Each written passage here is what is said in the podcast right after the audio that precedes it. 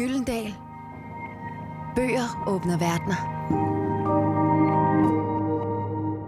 Tom, kan du fortælle, hvor vi er henne? Jamen, det er svært at finde ord i forhold til at sige, hvor vi er henne, fordi øhm, vi står faktisk alle steder i denne verden, står vi på toppen af Ngong Hills. Det har jeg drømt om mange år.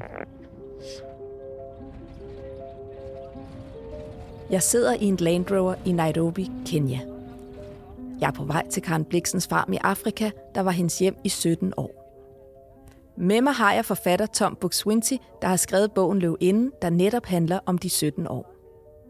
Hvad kom de 17 år til at betyde for en ung Karen Dinesen, der sidenhen blev bagnæse Bliksen og verdensberømt storyteller? Hun udviklede sig til en dygtig direktør for kaffefarmen, og hun mødte fremmede mennesker, de indfødte kikuyuer, masaier og somali, med helt andre syn på verden, end hvad hun kendte, og mænd tæt på hende med andre måder at praktisere kærlighed på, end hun havde forestillet sig. En fantastisk skæbne, har man sagt om Bliksen. Så hvad bød skæbnen på i Afrika? Mit navn er Tamara Slebacic von Pein, og jeg er taget med forfatter Tom Buk-Swienty på en af hans research-ture til Kenya i forbindelse med hans arbejde med bogen Løv Inden, hvor vi går i Karen Bliksens fodspor. Først skal vi høre Tom fortælle om bror Bliksen, som endte med at blive hendes mand, og som var en af årsagerne til, at Karen Bliksen rejste til Afrika. Egentlig var det slet ikke bror, som hun var forelsket i, men hans tvillingbror Hans von Bliksen. Men han gengældte ikke hendes kærlighed. Hans havde en tvillingebror. Øh, der var Hans, og der var bror. Og bror mindede på mange måder om Hans. Altså for det første lignede han ham jo rent øh, øh fysisk. Øh, og han var også på mange måder balstyrisk, øh, men han havde ikke helt den samme, skal vi sige, udstråling øh, som, som, som Hans. Men han var så det næstbedste, øh, man kunne få.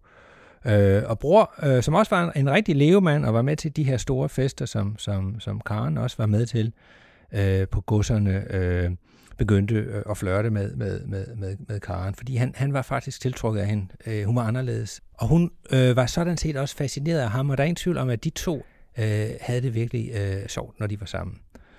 Øh, og bror, så er der en halvt i spøg, måske halvt alvorligt på et tidspunkt, øh, spørger, øh, da, hun, da han jo ved, at, øh, at Hans øh, ikke vil have hende, og, og fornemmer, at det er en stor ulykkelig kærlighed for hende, så siger han til hende, hvad med så det bliver os to i stedet for. Øh, og det, øh, det griner hun først af, men, øh, men begynder faktisk at tage den her tanke alvorligt, fordi de har begge noget at vinde ved en sådan alliance. Han har noget, hun virkelig gerne vil have. Han har nemlig en, en barontitel, det vil sige, hvis hun bliver gift med ham, så bliver hun baronesse. Og det er noget, hun sætter meget, meget højt. Altså det, hun er simpelthen så ked af øh, at sidde i femte, sjette række, når hun er til de her store adelige fester. Så, så samtidig kan han jo så få noget fra hende, fordi hun kommer fra en meget, meget velhavende familie. Da så bror frier til hende, og hun jo har besluttet sig for, at det, det giver faktisk mening, så øh, siger hun til ham, fordi på det tidspunkt, øh, der er han bestyr på en, en gård i Skåne, som har malkekøer. Hun siger, der er under ingen omstændigheder, skal vi bo i Skåne og have malkekøer. Hvis det skal være os to, så skal vi ud i den store verden. Og den er han helt med på, fordi han er eventyr. Han har eventyrblod i sig. Så det er helt okay, Tanne, som hun jo hed, og som, som han kaldte hende. Så gør vi det. Hvor skal vi tage hen? De går så til øh, Åge Vestenhold, som er onkel Åge, og han er forretningsmand, og han har været ude i verden og, og tjent store formuer i det, man dengang kaldte Fjernøsten. Og han siger, jamen, øh, det er da en god idé. Jeg kan godt se, at et ung par som jer kan gå ud og skabe jer en tilværelse derude, og at I kan blive berige på det. Så hvad med, øh, at I tager til Rusland? Det er først en af tankerne. Men så kommer onkel i tanke om, at øh, jamen, jeg har jo en gummiplantage. Øh, den ligger i Malaysia. Øh, jeg mangler en bestyr, så kunne I ikke tænke jer at tage til Malaysia øh, med en gummiplantage? Og det synes jeg er jo en meget, meget sjov tanke, fordi de er meget, meget tæt på at gøre det. Og jeg har nogle gange spurgt mig selv, vil der være kommet verdenslitteratur ud af en første sætning, der hedder, jeg havde en gummiplantage i Malakka. Jeg ved det ikke. Det bliver som bekendt ikke Malaysia, som de to eventyrlystne slår sig ned i. Det bliver Kenya. Og det skyldes faktisk en anden onkel, onkel Mogens, som råder dem til at tage til britisk Østafrika, som på det tidspunkt er det nye sort. Så med onkel Åges penge i ryggen tager de afsted for at starte et forretningseventyr i Kenya. Bror rejser først og Karen tager derfor helt alene afsted på den lange rejse med dammskibet SS Admiral. Da Karen tager til Afrika, er det jo en, øh, en meget, meget stor rejse, der venter hende. Og øh, hun øh, rejser selvfølgelig og naturligvis øh, på første klasse. Da hun træder ombord, øh, er hun sådan temmelig, temmelig øh, fortvivlet humør, fordi hun ikke øh, helt øh, øh, kan få armen omkring det, hun er i gang med. Altså på den ene side føler hun sig øh, frigjort. Øh, hun føler at hele den her øh, trang, hun har haft til at, at blive sin egen kvinde og prøve et stort eventyr og være sig selv, at den er sådan set ved, og den drøm er ved at gå i opfyldelse. Samtidig er hun usikker. Øh, hun er usikker på mange ting. Hun ved ikke, hvor hun skal hen. Hun, har, hun har, ved ikke rigtig noget om, om Afrika. Øh, hun ved kun, det er det her lidt underlige, farlige, øh, fjerne kontinent. Og så skal hun ud og møde en mand, som hun skal giftes med, som hun ikke måske helt ved, om hun har lyst til at blive gift med, når det kommer til stykket. I hvert fald elsker hun ham nok ikke sådan øh, på nogen måde ubetinget. Da Karen ankommer til Mombasa, er det et fantastisk syn, der møder hende. Hun kan se det turkisgrønne hav, og langs kysten troner gamle arabiske bygninger op, palmetræer og store baobabtræer, der står i kontrast til den skarpe sol. Karen føler sig mutters alene i det fuldstændig fremmede land, men pludselig står bror foran hende. Han er sejlet ud med en robåd, fordi øh, skibet ligger ikke øh, til kajs, men man, man kaster anker, og man, der er ikke en kaj på det tidspunkt, så man bliver hentet en robåd. Og der springer så bror øh, i nypresset øh, øh, jakkesæt og en fin herrehat på hovedet, springer han om, ombord med visespapirerne i, øh, i inderlommen og hilser på, på Tanne. Og der er hun simpelthen øh, øh, øh tordende lykkelig, fordi pludselig er der et ansigt, som hun siger senere i et brev hjem, som jeg kan genkende. Øh, efter at, øh, at bror er kommet ombord på SS Admiral og møder øh, sin tilkommende Tanne, øh, jamen der går få timer, inden, inden de bliver gift. Det er ikke noget stort og fornemt bryllup. De bliver gift i en lille bygning kaldet Treasury House, som svarer lidt til et rådhus. Og efter den lille uformelle ceremoni er Karen Dinesen nu blevet til baronesse Karen von Bliksen Finnike. Umiddelbart efter bryllupsnatten tager de på bryllupsrejse. Øh, man kan som sagt ikke rigtig bo i, i, i farmhuset endnu, og bror han har fået arrangeret en, en safari. Det sted, som bror har fået arrangeret en safari til, hedder Lake Navasha, og der er Tom og jeg også taget op. For at se, hvad det var for et Afrika, som Karen forelskede sig i. Tom, vi sidder her med en utrolig udsigt. Men vi sidder på en veranda med en øh, udsigt ud over noget, der hedder Lake Navasha, som øh, er en af de absolut smukkeste steder i, øh, i Kenya. Jeg vil næsten påstå en af de smukkeste steder i verden. Øh, vi øh, har den her helt fantastisk sølvglinsende øh, sø liggende for vores fødder, så er der cirka en, måske en kilometer fra os. Vi sidder op øh, på, øh, på en skrænt, altså på vej op mod et bjerg, og i baggrunden har vi masser af bjerge. Nogle bjerge er meget tæt på, og andre er sådan de her blå øh, silhuetter i, i baggrunden, så man lige kan ane dem. Foran os er der en smuk have, masser af eksotiske, duftende blomster, 5 meter høje giraffer, 5 meter høje kaktusser. Øh, vi er simpelthen midt i et fantastisk øh, naturområde, og det er et sted, som, øh, som Karen Bliksen elskede over alt på jorden. Det var faktisk det sted, hvor vi sidder nu, hvor jeg, hvor jeg tror, at øh, Karen Bliksen for alvor blev forelsket i Kenya, altså hvor hun pludselig så hele den her storslagenhed, den her enorm overvældende natur, skønheden, og blev totalt beruset oplevelse. Efter bryllupsrejsen skal hverdagen til at starte for alvor, men det går ikke helt som de forventer. Kort efter at de er ankommet til farmen, bliver Karen syg af malaria. En læge tilser hende og siger til hende, you need a change of air.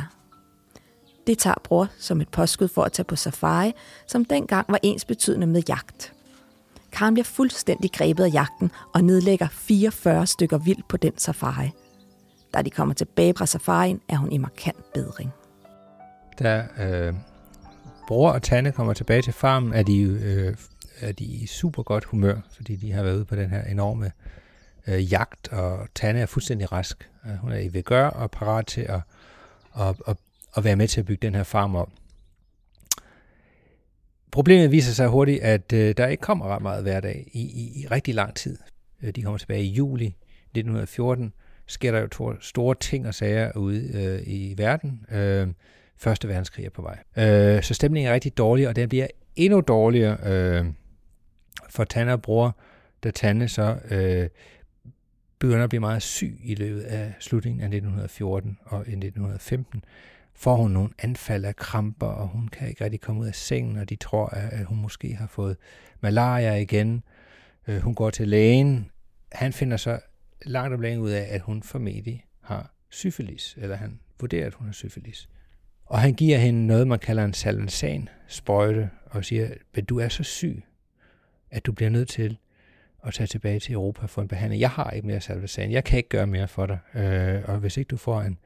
Altså, du er så påvirket af det her, at, at jeg tror, at, at det kan være liv og død for dig. Beskeden om, at hun har syfilis, kommer som et kæmpe chok for Karen. Ikke kun fordi hun er alvorligt syg, men også fordi, at hun kan lægge to og to sammen og regne ud, at bror har været hende utro. Lægen råder hende til at tage tilbage til Danmark, men hun er for flov til at tage hjem til sin familie og fortælle, at hun har fået syfilis. Så i stedet for tager hun til Paris. Men efter noget tid i Paris, beslutter hun sig for at tage til Danmark under påskud af, at hun har fået en mystisk tropesygdom. I Danmark bliver hun indlagt på gynækologisk afdeling, hvor hun bliver behandlet med kviksøl. Hun bliver relativt hurtigt øh, kureret, men øh, det her kviksøl, som hun bliver behandlet med, er jo dødsensfarligt og gør, at hun bliver skrøbelig med, øh, fysisk øh, resten af sit liv. Tanne vælger at vende tilbage til Afrika efter lang tids sygdom, øh, fordi hun, til trods for den her ydmygelse, hun har følt, hun, hun har gennemlevet øh, med syfilisen, bare må sande, at Afrika er gået ind i blodet. Og samtidig så øh, jeg vil ikke sige, hun har tilgivet bror, men hun har alligevel, hun begynder at tage en, en beslutning omkring det her ægteskab. Hun siger, han har været mig utro. Hun begynder måske også at forstå, at han er en herremands søn, og det er måske noget, hun bare skal leve med, sådan er han opdraget. Øh, men hun vil faktisk gerne øh, holde sammen på, på ægteskabet. Hun vil gerne have et barn med bror. Hun vil gerne have en lille søn øh, med efternavnet Bliksen. Hun vil gerne øvrigt have, at han skal hedde Vilhelm øh, Bliksen, altså Wilhelm efter faren. Så hun er fast besluttet på at give det hele en chance til. Karen og bror vender tilbage til Afrika. Men det er ikke kun i ægteskabet, der er problemer. Økonomien på farmen skrænter. En af grundene til det er, at de har svært ved at få kaffen til at gro på den jord, de har købt. Bror får derfor overtalt onkel Åge, der finansierer deres forretninger i Afrika, til, at de skal købe en anden farm. Så det er med en enorm entusiasme, at Karen og bror vender tilbage til Afrika. Her starter et nyt liv på en ny farm. Den farm, som vi i dag kender som den afrikanske farm. Det var her, hun for alvor kom tæt på de indfødte, der arbejdede for hende.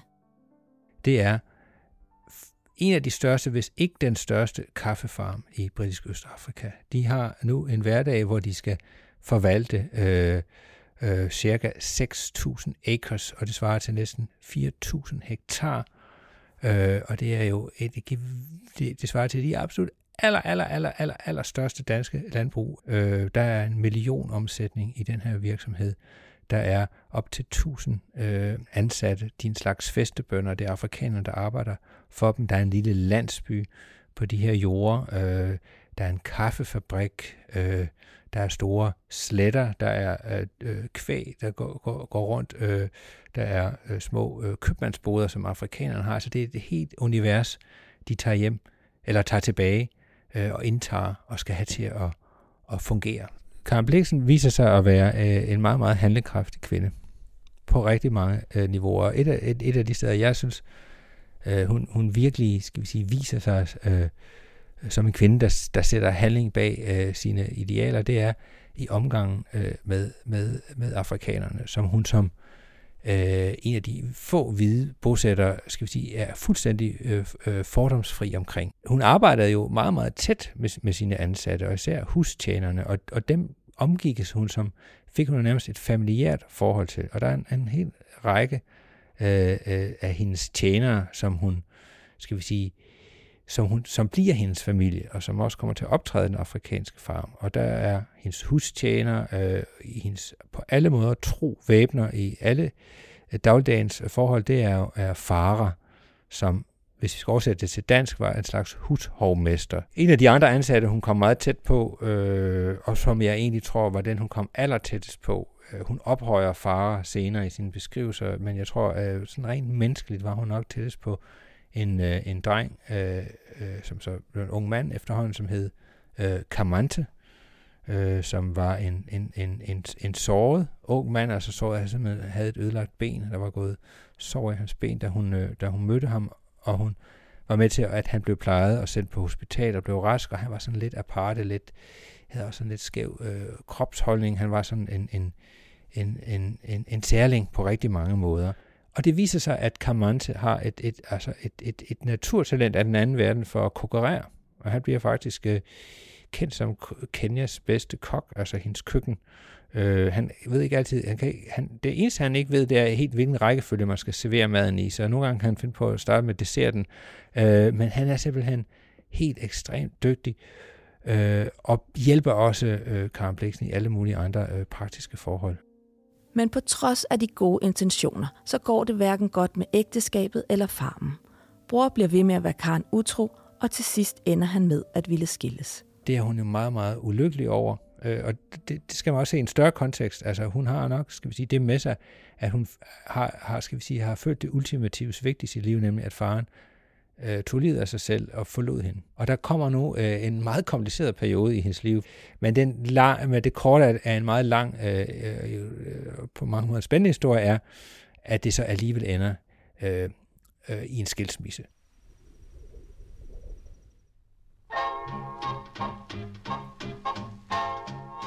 Selvom Karen er blevet skilt, så er livet ikke helt forfærdeligt. Nogle år inden skilsmissen har hun nemlig mødt en meget speciel mand på den legendariske natklub Muthega Club. Tom, kan du lige fortælle os, hvor vi befinder os henne lige nu? Jamen lige nu befinder vi os uh, af alle steder i denne verden på Muthega Club, som er sådan indbegrebet af uh, de aristokratiske bosætteres uh, stamsted. Altså det var her, det, det her var det mest og er for den sags skyld, det mest eksklusive sted i uh, Kenya, i Nairobi. Hvad foregik der på den her klub? Jamen, spørgsmålet er nok snarere, hvad foregik der ikke? der er masser af historier, hvordan der var mange, der sådan ødelagde ting, og det var, det var fuldstændig accepteret. Altså, man måtte simpelthen, øh, altså hvis man smadrede et vindue, eller ødelagde nogle stole, øh, hoppede i møblerne, var man sådan efterhånden begyndt at gøre, når natten nattetimerne sådan øh, efterhånden, øh, eller sådan i løbet af nattetimerne, hvor man så efterhånden havde fået en hel del at drikke, øh, så kunne man godt finde på at vælte rundt i møblerne. De var så ødelagte. Der var aldrig nogen, der ligesom... Øh, det var ikke noget problem fra, fra, fra stedets side. Man fik bare helt diskret en regning, og det betalte man sådan dagen efter øh, sådan under bordet. Der, der kom aldrig sådan penge op i sådan. Det blev aldrig synligt, fordi alt øh, er diskretion her. Du kan sige, what happened at Muthega Club stayed in Muthega Club. Og det er altså her, på denne her overklasseklub, at Karen møder den mand, som skal få en kæmpe betydning for hendes liv, nemlig den engelske storvildjæger og militærmand Dennis Finch Hatton. På et tidspunkt i 1918 øh, møder Karen Bliksen en mand, der hedder Dennis Finch Hatton, som hun bliver, øh, falder pladask for. Altså hun bliver øh, faktisk øh, forelsket i ham på stedet. Fordi han er som ingen andre, hun har mødt. Øh, han er dannet. Han er ifølge samtidig beskrivelser også et meget smuk mand. Han var en eventyr. Han var alt det, hun ligesom også længtes efter. En mand, som var en dygtig jæger. En, lidt mod sin vilje var han faktisk også en rigtig dygtig soldat, fordi han var lidt hånlig over det her soldaterliv, men han var rent faktisk kaptajn i den engelske her, ligesom hendes egen far havde været kaptajn. Og så havde han bare en åndrighed, som var, var, som var, som, som var helt i sin egen liga. Altså han kunne citere Shakespeare, han kunne øh, synge en hvilken som helst opera, han kunne citere digte fra hukommelsen. Øh, og han var tiltrukket af kvinder, som var anderledes, som altså var ekscentriske, eller poetiske, eller var gode historiefortællere. Og da han så møder Karen Bliksen, som ligesom ham selv er ekstremt åndrig, og næsten bliver høj af en god samtale, øh, ja, så, så slår det gnister.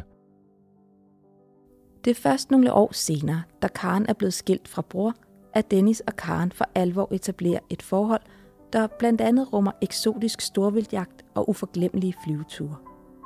Dennis flytter ind på farmen, hvilket ikke var helt normalt for en mand som Dennis. Det, det er ret stort for ham, fordi han er en omstrejfer. Altså han er en mand, som ikke lader sig holde af nogen, og følger kun sådan sin egen rytme. Og det er meget vigtigt, når man skal forstå, hvem han var. Altså han, øh, han var vant, vant til, at alle kom til ham. Alle ville være sammen med ham, han, øh, og han kunne gøre, hvad han ville. Og det lå også i hans blod.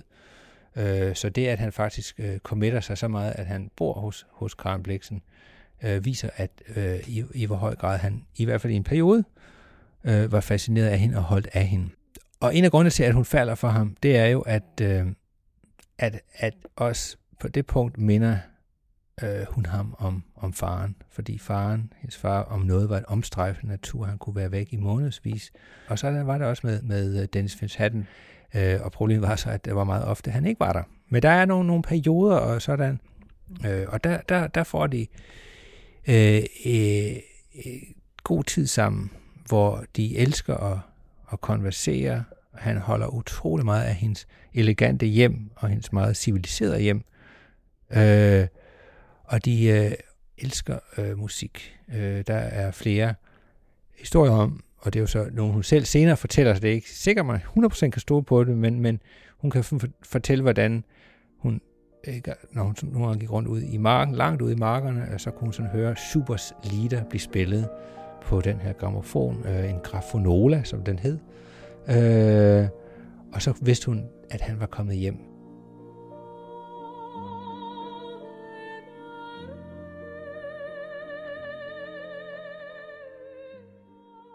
Jamen, der begyndte at komme knas i Karen Bliksen og Dennis Fens Hattens forhold, fordi øh, hun ville ham for meget.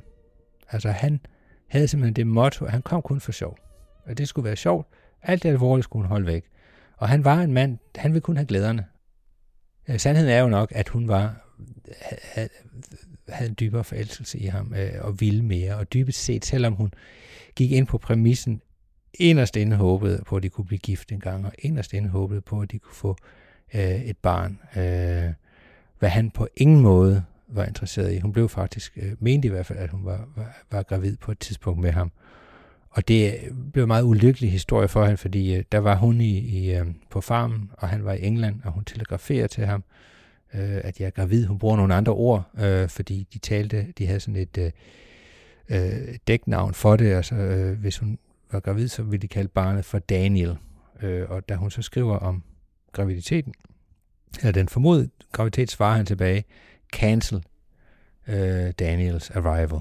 På en eller anden måde, så bliver det her for, øh, forhold, det fortsætter et stykke tid nu, men øh, det lakker ret hurtigt pludselig mod enden.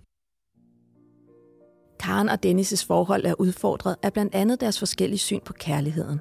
Der er problemer, og farmens økonomi forværres også. Karen Bliksen øh, blev jo en, øh, en, en, meget, øh, blev en meget, meget dygtig øh, direktør på, på, på farmen.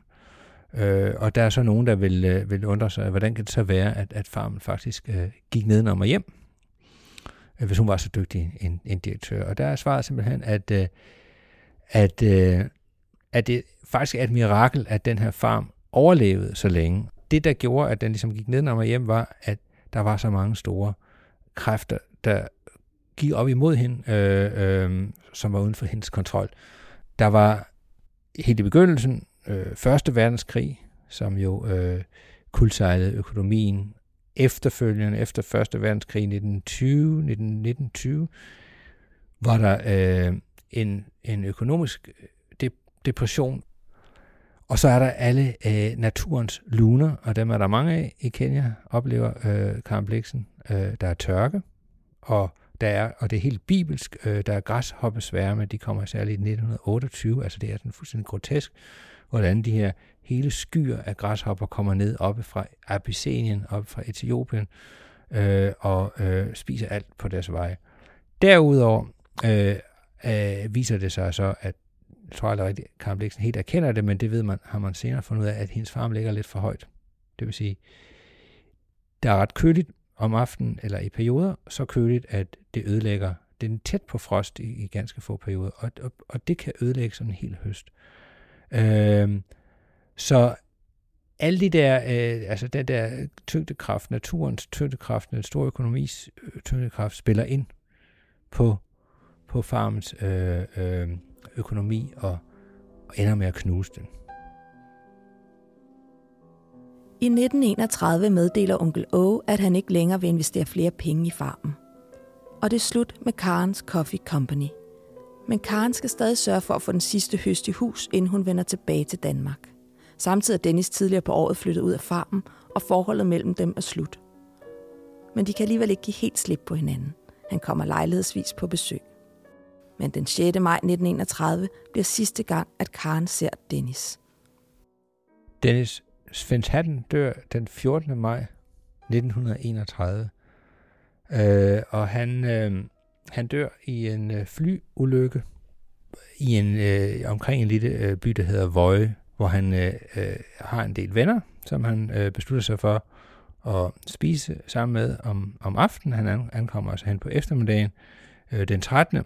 Og øh, øh, øh, har, har, et, har et middagsselskab med, med det, der blandt andet hedder dist, øh, distriktskommissærerne og, og Dennis kone og, og et par andre venner. Den næste morgen meget tidligt, der skal Dennis øh, og en afrikansk øh, tjener, han har med, øh, de, skal, de skal videre tilbage til Nairobi. Og de tager, det, det er klokken 7 om morgenen, de tager afsted, og det er den her helt perfekte dag, øh, øh det er altså simpelthen det, man vil kalde en perfekt flyvedag. Øh, og den her lille gruppe øh, venner, han har, de kommer med ud for at vi til afsked øh, med ham. Folkene står dernede, hans venner står dernede og vinker til ham, og han flyver op øh, og når sådan øh, op i cruisehøjde, øh, og, og sådan set falder pludselig direkte ned. Altså, øh, øh, dem, der, der, der beskriver det, de ser, er, at de kan sådan se, efterhånden er det bare blevet den her lille bitte prik op i luften, de kan se, at nu er han på vej. Og pludselig, så kan de se prikken falde ned, øh, og da den så rammer jorden, øh, er der en stor øh, røgsky, øh, som man kan se fra lang afstand. Så alle er klar over, at, at der simpelthen er sket noget forfærdeligt, øh, og man øh, øh, kører huhej ud øh, til stedet, finder stedet, og der øh, har man det her øh, fly, der, der er i flammer, øh, og alt er sådan set blevet, blevet smadret. Øh, øh, man ser de to forkullede lige, altså Dennis og hans tjener, øh, og der er sådan en makaber beskrivelse af en af øjenvidnerne, der fortæller, hvordan da han ankommer, så ruller der sådan to øh, forbrændte øh, appelsiner ud af flyet. Klokken 11 om formiddagen nåede nyheden om Dennis' død Nairobi per telegraf, og den spredte sig med hast blandt borgerne. Tanne tog på samme tidspunkt ind til Nairobi. Da hun nåede ind til byen, syntes hun, der var en mærkelig dyster stemning, og alle vendte sig bort fra hende. Hun spiste en frokost med nogle venner, som også opførte sig mærkeligt stille. Efter frokosten fik Karen Bliksen overbragt nyheden om, hvad der var sket, og hun var fuldstændig utrystelig. Dennis blev begravet allerede dagen efter Vanengong Hills, og der var cirka 30 af hans nærmeste venner til stede, og det var Karen, der sammen med sin gode ven Gustav Mor arrangerede begravelsen. Ved gravstedet hejser Karen senere et hvidt flag, så hun fra farmen af kan se ned til Dennis' grav. Nogle år senere, da Karen er vendt hjem til Danmark, besøger Gustav Mor Dennis' gravsted. Og den oplevelse skriver han hjem om til Karen Bliksen. Og beskriver for hende, hvordan han ser øh, et løvepar ligge oppe øh, ved gravstedet. Og det er hun jo øh, helt øh, ellevild med, den her beskrivelse. Fordi, som hun så beskriver i en af sine bøger, Lord Nelson øh, på Trafalgar Square, han har kun øh, løver af sten. Dennis han fik to levende øh, løver, og det symboliserer jo også for hende. Øh, hun så sig jo selv som den anden, som løv inden. På min tur med Tom er jeg blevet opmærksom på, at Karen i sin unge dage var en kvinde fyldt med drømme og ambitioner. En kvinde, der som 28-årig sejlede mutters alene til et land, som hun ikke anede, hvad var for noget. Det var naturligvis ganske særligt pludselig at stå som en hvid farmer i Afrika. En kolonialist, det var hun, ingen tvivl om det. En af dem, som hun siger, havde magten. Men det helt specielle ved Karen Bliksen var, at hun i modsætning til de fleste andre kolonialister udøvede sin magt på en helt anden måde, med interesse og forståelse for de indfødte, der arbejdede på hendes farm. Hun lærte en masse om sig selv ved at være åben over for, hvordan fremmede øjne så på hende. Sorte og hvide i Afrika har Bliksen talt meget om. Fader og Kamande – bror og Dennis. Alle var de medvirkende til at forme hendes identitet hendes væsen og hendes syn på verden i de 17 år, som har været med til at forme den litteratur, som hun senere blev verdensberømt for. Tom, kan du fortælle, hvor vi er henne?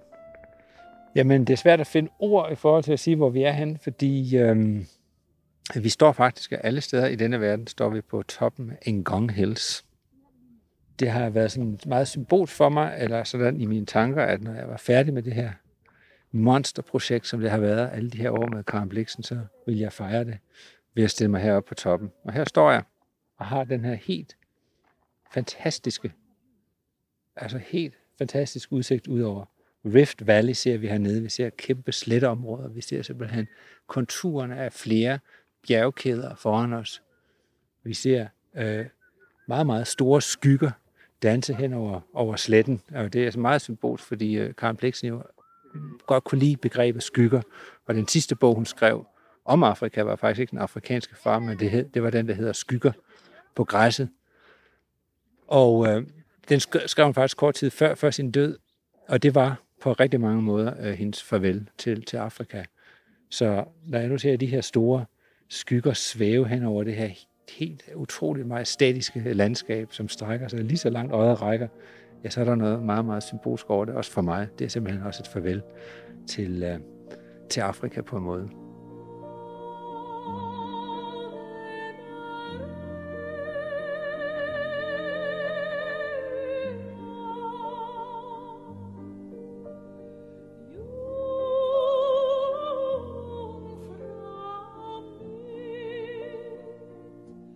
Her slutter min fortælling om min tur til Kenya med Tom Book 20. Hvis du vil dybere ned i fortællingen om Karen Bliksens 17 år i Afrika, kan du dykke ned i bogen Løv inden. Tak fordi du lyttede med.